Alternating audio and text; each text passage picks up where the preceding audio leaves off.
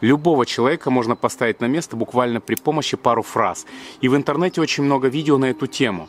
Но они практически все поверхностные, потому что необходимо первое – понимать правила этой игры. И второе – есть пять основных способов. Не просто фразы, а пять способов, в которых эти фразы используются. Сейчас о них расскажу. Молодой человек пришел на место, где Будда обучал своих учеников. Он сел и начал смотреть. Но ему категорически не понравилось то, что говорил Будда. Ему казалось, что он какой-то выскочка, но он сидит выше других, он их обучает. И в конце урока он подошел к нему, пу, плюнул в Будду и сказал, мне вообще не нравится то, что ты говоришь. И ты сам как человек и вылил на него кучу грязи. Будда вот так посмотрел на него и сказал, вам есть еще что-то, что вы хотите мне сказать? Он был в шоке, он не понял, он не знал, что сказать, он не знал, как отреагировать, ушел. И вечером, когда он сидел дома, он понял, что Будда непростой человек, только святая личность может принять плевок и не отреагировать назад. И тогда на следующий день, когда он пошел, прослушав опять урок, он подошел к Будде и одел ему цветы на шею и сказал, «Дорогой Будда, простите меня, пожалуйста, вы святейшая личность, вы уникальный человек, спасибо вам большое. Будда опять посмотрел на него и сказал, «Тебе есть что-то, что ты еще хочешь мне сказать?» И этот молодой человек вообще не понял, что происходит. Он говорит, я, говорит, не понимаю, вот вчера я вам плюнул в вас, высказал, и вы не отреагировали. Сегодня я вам прям хорошее все вот высказал, да, то есть извинился, и вы тоже не отреагировали. Почему? Будда ему ответил простыми словами, потому что я не твой раб. Первое правило, которое необходимо понять, как только мы реагируем негативно на реакцию, которую нам дает другой человек, да, то есть другой человек нам что-то делает, что-то говорит, и мы реагируем негативно, то мы становимся рабом этого человека, он начинает нами управлять. Япония. Молодой самурай вызывает другого самурая на бой. Этот другой самурай появляется, идет к нему, и прежде чем начаться бой, этот молодой самурай стоит на колено, ставит меч на землю и говорит – простите, я проиграл. Другой самурай его спрашивает, почему ты проиграл? Он говорит, потому что я испытал гнев, я испытал эмоцию. Второе правило, которое необходимо, что бы ни случалось, оставайся всегда спокойным.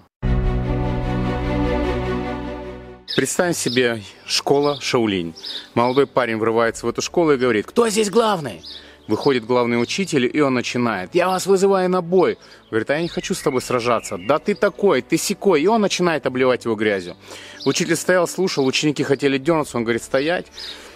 Выслушал, выслушал, выслушал, тот выговорился и ушел. И ученики спросили, мастер, ты же мог его победить, почему ты это не сделал? Он говорит, когда кто-то вам хочет что-то дать, Пока вы это не примете, это не является вашим. Это остается собственность того человека. Пока он лил в меня грязью, эта грязь ко мне не прилипнет, потому что она останется собственностью его.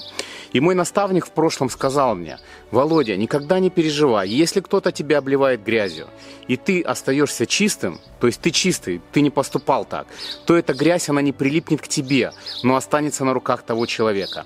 А теперь пять способов. Первый способ, он очень сильный. Мы любим, когда нас любят другие люди.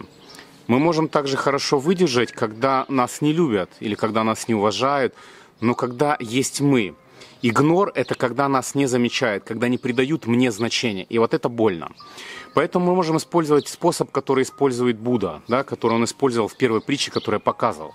Когда нам человек говорит что-то негативное, критикует, дает совет, а мы не хотим этого слышать, мы можем просто сказать, вы еще хотите что-то мне сказать? И когда человек говорит там да или нет, не надо никакой реакции. Не надо говорить окей, не надо говорить хорошо, не надо говорить я вас понял. Просто не надо никакой реакции. Человек может сказать, а ты не хочешь дать какую-то реакцию, ты не хочешь... Нет, зачем? Он скажет, раз опять может что-то сказать, вы ему говорите, может быть еще что-то есть сказать. Он говорит, ну, ну нету. И все, больше не надо никакой реакции. То есть вы просто обезвреживаете, вы просто а, то, что сказал человек, вы это делаете бесценным, обесцениваете в ноль. Это больно. И этот способ, не мож, наверное, не сможет каждый использовать, но он сильный. Второй способ – это шутка. Это очень крутой способ, потому что он снимает полностью напряжение и переводит все то, что говорится, в шутку. И он тоже обесценивает при помощи шутки. А, но к нему также не каждый готов. Вот третий способ, который я скажу, четвертый пятый, они подходят практически ко всем. А вот эти первые два способа, они уже, первый это для тех, кто сильный и готов, говорит, я могу это использовать. Второй, это тот, кто хочет практиковать. Но второй способ, шутка прикольная. К примеру, муж приходит домой и говорит жене, с этого дня ты должна меня называть Богом. Или с этого дня ты должна в телефонной книжке меня называть Богом, записать меня Богом. Она так смотрит на него и говорит, хорошо, запишу. А когда мы, когда мы будем с тобой ругаться, можно я буду тебя сокращенно называть? Либо Б, либо, либо Г, да? И тут у человека сразу происходит расслабление. Он понимает, что это шутка, он понимает, что его обесценили. Еще раз, второй способ. Практикуйте, он крутой. Но его надо практиковать, надо учиться этому. Третий способ мне нравится больше всего. Он самый дерзкий. Он как ручник, который тормозит машину на скорости. Человек не ожидает то, что вы это сделаете. И он начинается задумываться над тем, что вы сказали ему. Когда вам человек что-то говорит, критикует, или вы не хотите этого просто слышать, какая-то идет агрессия от человека, задайте ему простой вопрос. Для чего ты мне это говоришь? Или с какой целью ты мне сейчас это говоришь? И человек начинает задумываться, а для чего он это говорит? И надо этот вопрос задавать до тех пор, пока не возникнут два ответа. Будут всегда два ответа. Человек начинает, ну я там вот это, вот это, и он раз опять сказал что-то невнятное. Вы ему говорите, еще раз, для чего ты мне это говоришь? Какая цель тобой сказанного? Я понимаю, что ты сейчас хочешь что-то сказать, но я не понимаю, с какой целью. И человек должен понимать, если он говорит, он говорит это с какой-то целью. И там будут две цели. Первая цель, он говорит, а потому что я так хочу. Тогда можно просто сказать, а почему ты думаешь, что то, что ты хочешь, должно интересовать меня. Почему? И тем самым вы обесцениваете этот разговор. Второй момент, когда человек говорит, потому что я хочу помочь тебе. И тут можно задать вопрос, а разве я просил тебя сейчас помочь мне? Потому что когда человека не просим, и человек нам дает какие-то советы или что-то, это агрессия. И здесь можно сказать человеку, а я тебя просил о помощи? Нет. А зачем ты тогда мне сейчас это говоришь? Еще раз, с какой целью, если я тебя об этом не просил? Понимаете, человек начинает понимать, что та фраза или то, что он сейчас проговаривал, оно никому не нужно. Четвертым способом надо пользоваться искренне, потому что можно нанести травму себе, потому что можно нанести себе самообман и разочароваться в себе. Это когда вы на критику или агрессию отвечаете любовью.